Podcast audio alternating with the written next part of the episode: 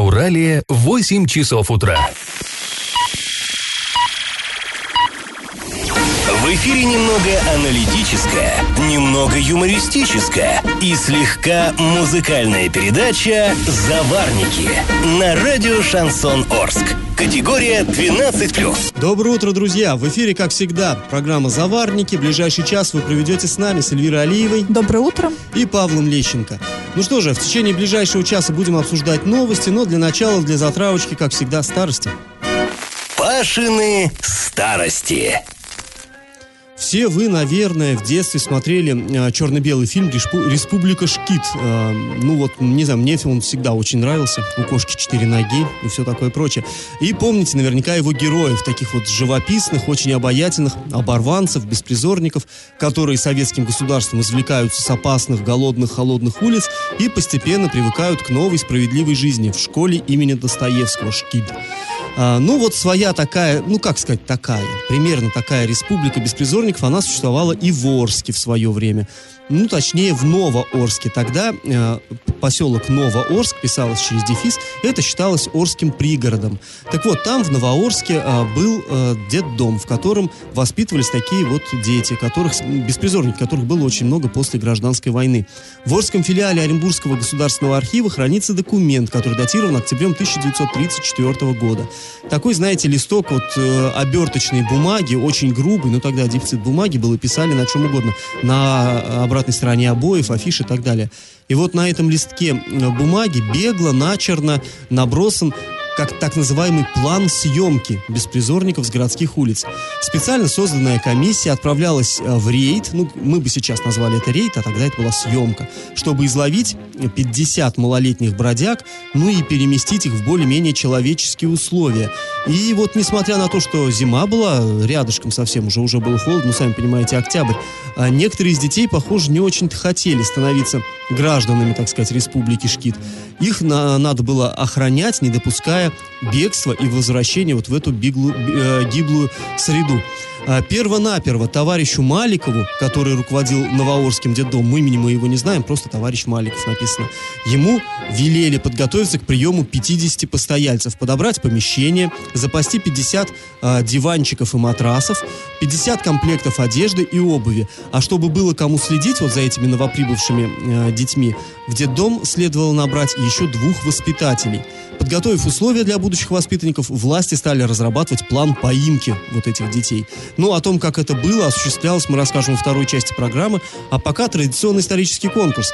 Друзья, на улице Советской, в доме 88, находится детский сад, э, который называется «Гномик». Вы наверняка его знаете. Но не всегда это помещение принадлежало детям. Скажите, как это здание использовалось в 30-е годы 20 века? Что там размещалось? Вариант 1 – милиция, 2 – горосполком, 3 – больница. Ответ присылайте нам на номер 8 903 390 40 40 в соцсети «Одноклассники» группу «Радио Шансон Ворске» или в соцсети ВКонтакте в группу «Радио Шансон Орск» 102.0 FM. Галопом по Азиям Европам. Вчера хоккейный клуб «Южный Урал» начал вторую серию домашних матчей в сезоне ВХЛ 2018-2019 и начал, ну, мягко говоря, неудачно. Орские хоккеисты играли с хоккейным клубом «Тамбов» на домашнем льду. Итог игры 2-5 в пользу гостей. Ну, а, о результатах матча, о его ходе мы поговорим чуть позже, а пока к другим новостям. А, контроль за реконструкцией объездной дороги в Орске может обойтись более чем в 4 миллиона рублей. Именно контроль, не реконструкция. Речь идет о ремонте объездной дороги, соединяющей Гайское шоссе, вот от места, где расположен недействующий пост э, ДПС, с улицы Достоевского в поселке Победа Орска. И вот сама, сама вот эта реконструкция, она обойдется э, более, 200, э, более чем 200 миллионов рублей. Это вот начальная стоимость контракта, она, конечно же, в процессе закупок может быть снижена. И вот контролировать, вот сам контроль за вот, этой, за, за вот этой вот реконструкцией, он будет стоить, возможно, 4 миллиона рублей. А, друзья, вчера мы вам рассказывали о ЧП а, на проспекте Ленина 130. Во время пробных топок а, протекла батарея, и вода даже вышла на вот внешнюю стену, намочила ее, внешнюю стену здания. Понятно, там в квартирах у людей творился совершеннейший ужас, потоп. Мы связались с директором компании, которая этот дом обслуживает. Выяснилось, что дело не в опрессовке вовсе, ну, по крайней мере, по словам коммунальщиков. Дело в том, что когда дали квартиру, э, в квартиры, собственно говоря, отопление, выяснилось, что одна из батарей в ремонтируемой квартире, где не жил никто, то есть квартира была заперта на ключ, там велся ремонт, и просто-напросто некачественно подсоединили батареи, ну, грубо говоря, не затянули гайки, то есть э, там можно было пальцами спокойно раскрутить, и в итоге весь этот кипяток хлынул. Ну, коммунальщики настаивают на том, что произошло все-таки это по вине одного из жильцов. Я в теме. Как мы уже говорили, вчера орские хоккеисты играли с хоккейным клубом Тамбов и э, проиграли со счетом 2-5. Вот только в первые в первые 8 минут встречи хоккейный клуб Южный Урал пропустил в свои ворота целых три шайбы. Ну, понятно, для болельщиков это было просто ударом. К тому же на 57-й минуте матча Олег Марзоев э, за грубость и э, драку получил штраф и был удален до конца матча. За игру арчане пытались нащупать э, свою игру и э, дважды меняли вратаря за, вот, за этот матч. Но итог печален, как мы уже сказали, 2-5. Но А две вот шайбы все-таки забили, значит забивать могут. Это уже радует. Все-таки могут, но еще бы не пропускали. Вот что по этому поводу сказал главный тренер Южного Урала Евгений Зиновьев. Я редко критикую вратарей, просто очень редко бывает. Но так сегодня безобразно сыграть оба вратаря. У любого полевого игрока пустятся руки. У любого. Первые три броска голы, причем броски-то были, ну да, выход нож был. А два, второй, третий, откуда? С лицевой линии праворукий игрок забивает дальний. А пятый год, ну это что, просто безобразие. Без вратаря нечего делать. Как бы там не бросали, карусель не вертели. Большинство сегодня у нас пошло. Два хороших гола забили. Но когда летит туда все, о чем угодно. Ну вот так, э, то есть мы помним, что главный тренер э, сначала говорил, что нужно забивать, плохо с нападающими. Ну и с нападающими тоже А плохо, потому что... выяснилось, что слабое звено еще и вратари. Нет, ну все новые и новые слабые стороны скрываются команды. Что-то сильных не Это, остается. это и уже. хорошо, что они вот сейчас скрываются. Есть еще время как-то подлатать вот эти дыры. Ну, да, понятно, команда сейчас испытывает кризис.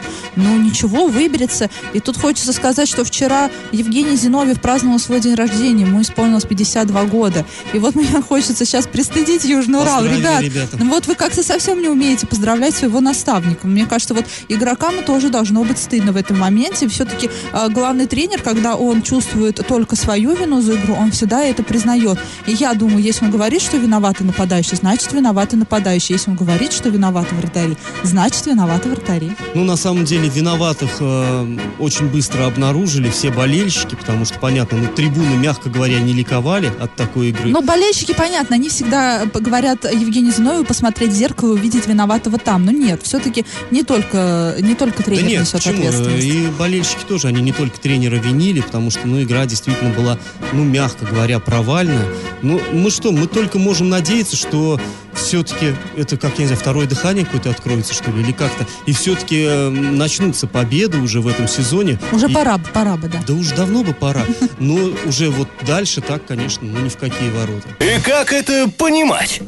На ТПК Орские заводы ожидается крупное сокращение работников. Как мы вот только обсуждали ЮМС, э, но там вроде как э, губернатор взял на, на контроль ситуации, как это у нас вот обычно бывает, да, фраза у нас часто звучит. Ну, Губернатор взял он тоже ситуацию- брал на Он тоже, себя. да, брал ситуацию Да, на кстати, контроль. надо, но- наверное, слушателям объяснить, что Орские заводы это, по сути, завод холодильников. Да-да-да, место, Чтобы где производят наши знаменитые холодильники. Так вот, там ожидается крупное сокращение работников. Об этом нам накануне рассказал руководитель отдела по работе с персоналом Ирина Абайдулова. По ее словам, сейчас предприятие подготовило 70 уви- уведомлений о сокращении, и на декабрь 18, э, на декабрь 2018 года готовится еще около 45-48 уведомлений. У предприятия трудности начались еще в начале текущего, те- текущего года, и вот именно вот трудности были со сбытом продукции, то есть вот именно вот этих вот орских холодильников.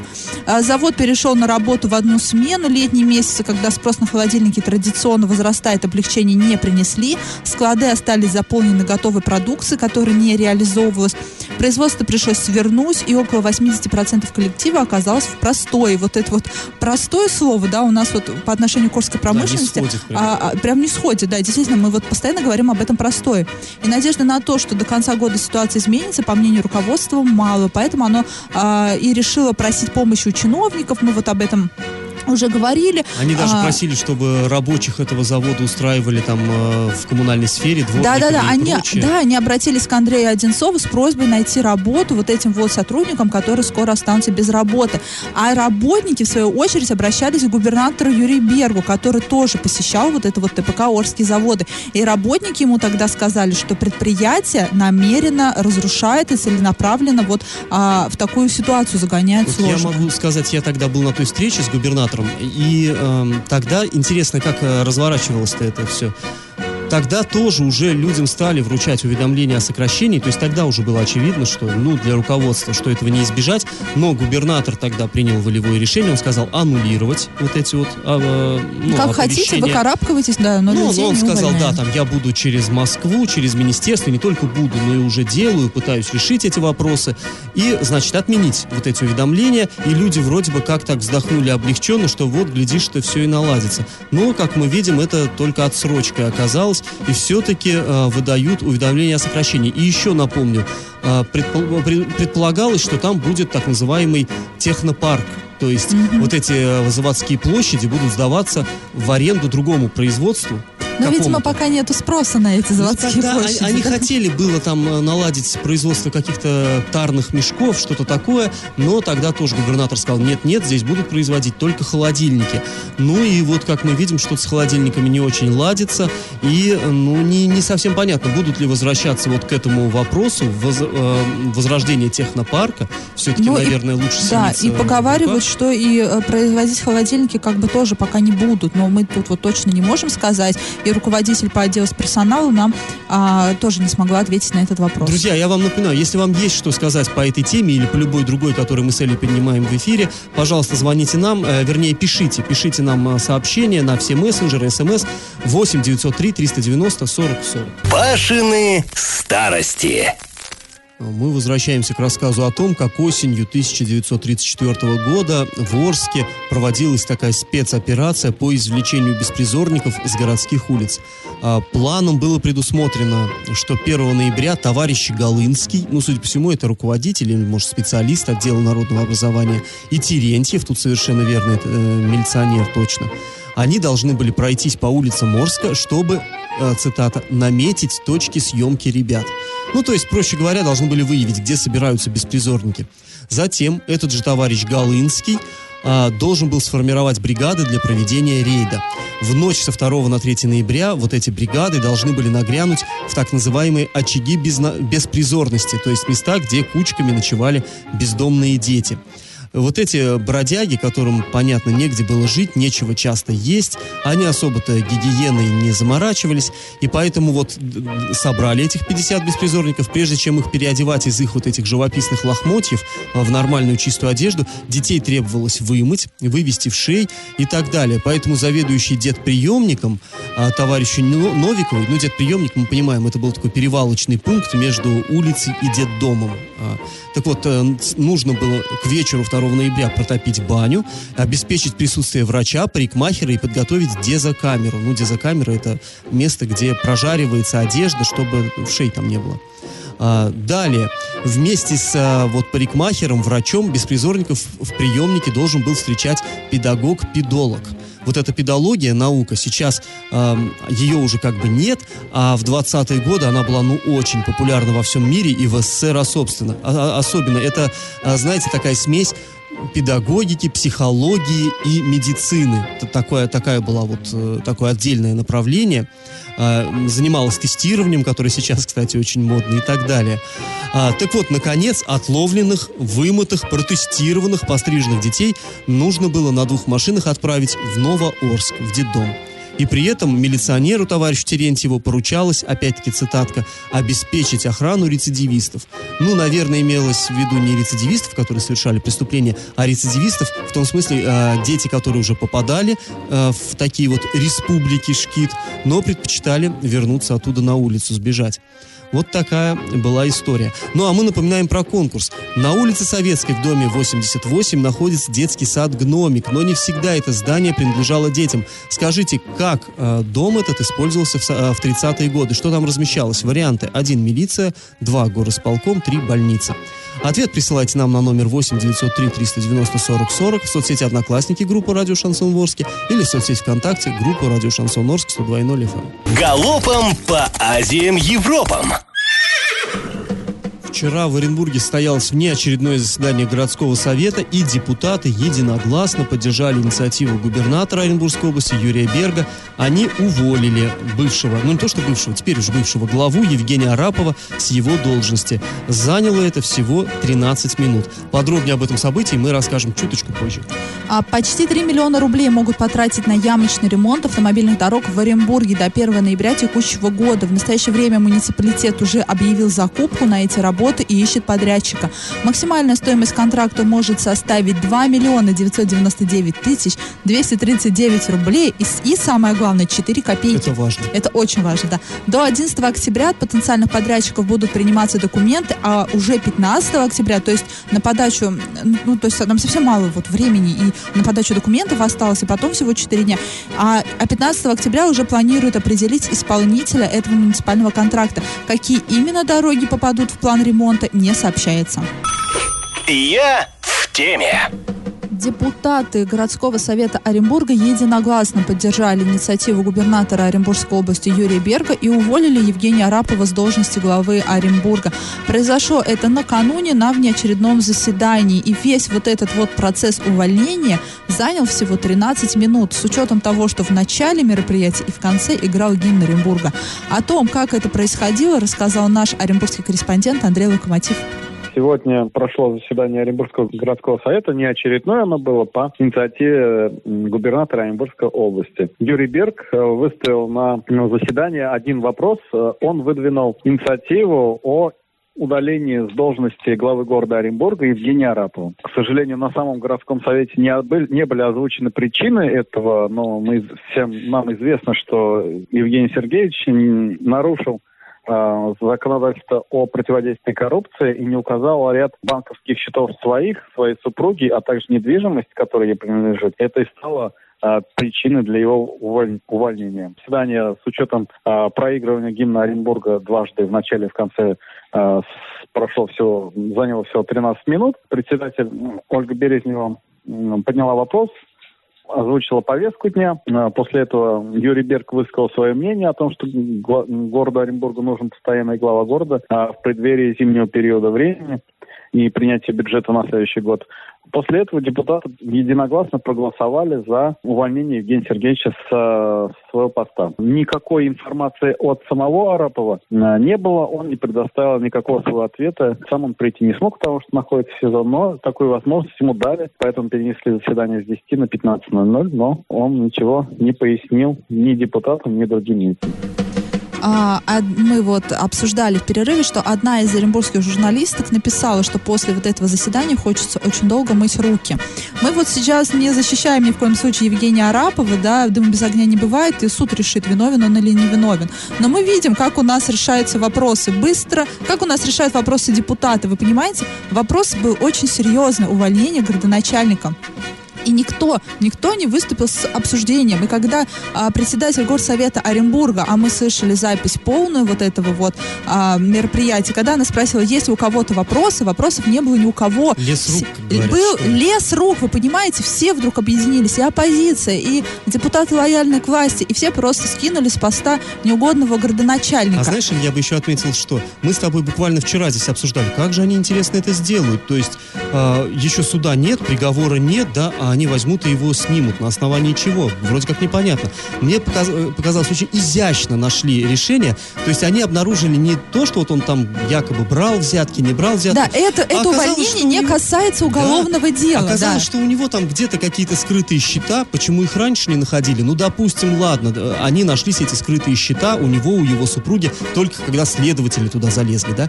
Но ему еще вину ставится, что он принял на работу, на руководящую должность администрацию города своего, там кого свояка, Шурина, Шурина ну да. какого-то... Ну, это называется, они приняли, принял а своего вот зятя. Это брат знал? жены был, да. Этого никто не знал? То есть они что, в вакууме там работают, и никто не замечал, что это его родственник? Там по фамилии все совершенно понятно и так далее. Это, Ну, знаешь, из серии, просто. когда все все время молчали, а когда человек попал в опалу, все вдруг начали его порицать. И, Да, и рубить да, он своего родственника взял на, на службу. У нас уже была, да, такая история там, с другим э, пред- Высокопоставленным высокопоставленным чиновником, чиновником, когда якобы все время никто не знал, а потом бац, и этим его начали вдруг попрекать. Ну, знаете, как-то вот это э, несерьезно, да. И а другой, кстати, журналист тоже оренбургский, достаточно лояльный к власти, сказал, что даже у него после этого горсовета были гаденькие ощущения. Да, ну и еще, друзья, мы напомним, что исполнять обязанности мэра до избрания нового и дальше будет, как сейчас, Сергей Николаев. Он эту должность временно занимает с 14 августа и является первым заместителем главы города Оренбурга. И как это понимать? Вы, наверное, помните, как-то не так давно мы уже поднимали здесь тему. Арчанин вышел на, провел два одиночных пикета на площади Комсомольска. Это ему обошлось дорого. Заплатил он по 10 тысяч, э, вернее, обязал суд его заплатить по 10 тысяч за каждый из этих И это был пикетов штраф. а, многодетный отец, да? Да, многодетный отец протестовал против повышения цен и вот попал таким образом на 20 тысяч. А выяснилось, что на Комсомольской даже одиночные пикеты проводить нельзя, потому что это рекреационная зона, и официально по документам считается, что это парковая зона. То есть вот этот вот пятачок, да, который заасфальтированный перед драмтеатром, вот ближе к проезжей части, там стоял Павел Сергеев, арчанин этот с плакатом. Вот этот кусок асфальта, это парк на самом деле. И э, тогда нам Парком там и не пахнет, конечно, ну, но это парк. На- нам пока, да, деревьев в округе там довольно далеко. Деревья, их не так много. Ёлки. Э, Да, и мы э, написали запросы в городскую администрацию, поинтересовались, а может еще какие-то вот эти вот асфальтовые пустыни в городе являются парками, скверами, лесами, там, не знаю, где нельзя еще выходить э, с плакатом. Э, По закону, я вам напомню, если вы хотите провести массовый митинг, вы обязаны согласовывать его с городской администрацией, а одиночный пикет можно проводить э, без всяких уведомлений, согласований. Просто вышел один человек с плакатом и э, стой. Но, как выяснилось, не везде. Вот в рекре- рекреационных зонах нельзя. И мы спросили, а где еще есть эти рекреационные зоны? И пришел ответ, совершенно неожиданный. Оказалось, что чиновники, ну, сами не знают. Э, Я э, процитирую.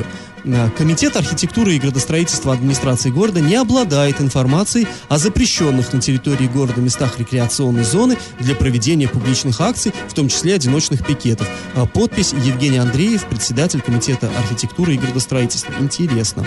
А, А как же они тогда выяснили, что э, вот многодетный отец на рекреационной зоне пикетировал, если они не знают, что это рекреационная зона? Ну, ты знаешь, тут вот интересная штука. Э, Видимо, комитет архитектуры, я допускаю, что он может и не знать это, это не его на самом деле дело, и непонятно, почему То есть, он э, ответил может на быть, даже запрос. ответ на запрос просто не, та- не тем отпис... э, наш Ну, запрос не видимо, тому в- отписали. в- в Но это еще, заб- это, бумага, это да. еще забавнее, что даже э, у нас что, кто пресс-служба принимает наши запросы, да, Ну да. и распределяет, что даже она не знает, кому давать запрос. Но это, ну, это глупо, по Ну и мере. пока, к сожалению, друзья, порадовать вас нечем. Мы не можем сказать, что вот здесь-то вставать с плакатами нельзя, а вот здесь-то можно. Пока все это... оста- Опытным, опытным путем, путем да, придется, опытным видимо, путем. ну, то есть интуицию проверить, такой хороший тест. А, вот повезло, ну, провел и провел. Не повезло, ну, плати 10 тысяч, проиграл. Новость дна. В городе Оренбурге, столице нашей области, совершено очередное, ну, курьезное преступление. Возбуждено уголовное дело по факту грабежа. Ну, грабеж мы все представляем, да, как в кино, когда влетает там в маске с, с оружием, это ограбление и прочее. Не-не, все проще, все прозаичнее и даже, я бы сказал, как-то тупее вышло. 33-летний мужчина без определенного места жительства, бомж. А, Он зашел в магазин, совершенно открыто цапнул э, с э, прилавка три бутылки алкоголя, две бутылки виски и текилы, то есть вот такой эстет. И просто побежал к выходу. Но его скрутили сотрудники этого супермаркета и вызвали полицию. И казалось бы, да, ну вроде какая-то глупость и вот совсем ерунда, но полицейские отмечают, что санкции статьи, которые вот по возбужденному делу, а, предусмотрено наказание в виде лишения свободы сроком до 10 лет. То есть смех смехом, а последствия может быть ну очень серьезные. При том, что вот этот э, товарищ, он даже и не пригубил изысканных напитков, ничего не успел. А срок, как мы видим, ему грозит, ну, вполне серьезный. Раздача лещей. Друзья, в начале этой программы мы спрашивали, что же в 30-е годы находилось э, в здании на улице Советской, 88, которое сейчас занимает детский сад с веселым названием «Гномик». Ну, когда-то давно на этом месте стояло вообще невеселое здание. Это была гауптвахта, где отбывали наказание а, провинившиеся солдаты, в том числе, кстати, Тарас Григорьевич Шевченко. А, говорят, очень было мрачное место, но потом эту гауптвахту снесли, и в 1911 году на ее месте построили вот то здание, которое сейчас до сих пор существует. Там а, располагались казначейство и единственное в городе сберкасса. Это до революции имеется в виду. А в 30-е годы там расположился горосполком, то есть тогдашняя городская администрация. В общем, это был, знаете, Белый дом, как сейчас бы назвали. Э, тогда нормально чиновники умещали в двух этажах, восьми им было не надо. И уже вот после, когда переехали в обновленное здание администрации, сперва там на гостиницу «Урал», потом дальше вот на совсем новую, на площадь Комсомольскую. В общем, после это здание заняли уже дети. Ну, победителем у нас сегодня становится Владимир, который прислал правильный ответ в Вайбере. А мы с вами прощаемся. Этот час вы провели с Эльвирой Алиевой, Павлом Лещенко. Пока, друзья, до завтра. Завариваем и расхлебываем в передаче «Заварники». Каждое буднее утро с 8 до 9.00 на радио «Шансон Орск». Категория 12+. Радио «Шансон». СМИ зарегистрировано Роскомнадзором. Свидетельство о регистрации Л номер ФС 77 68 373 от 30 декабря 2016 года. Категория 12+.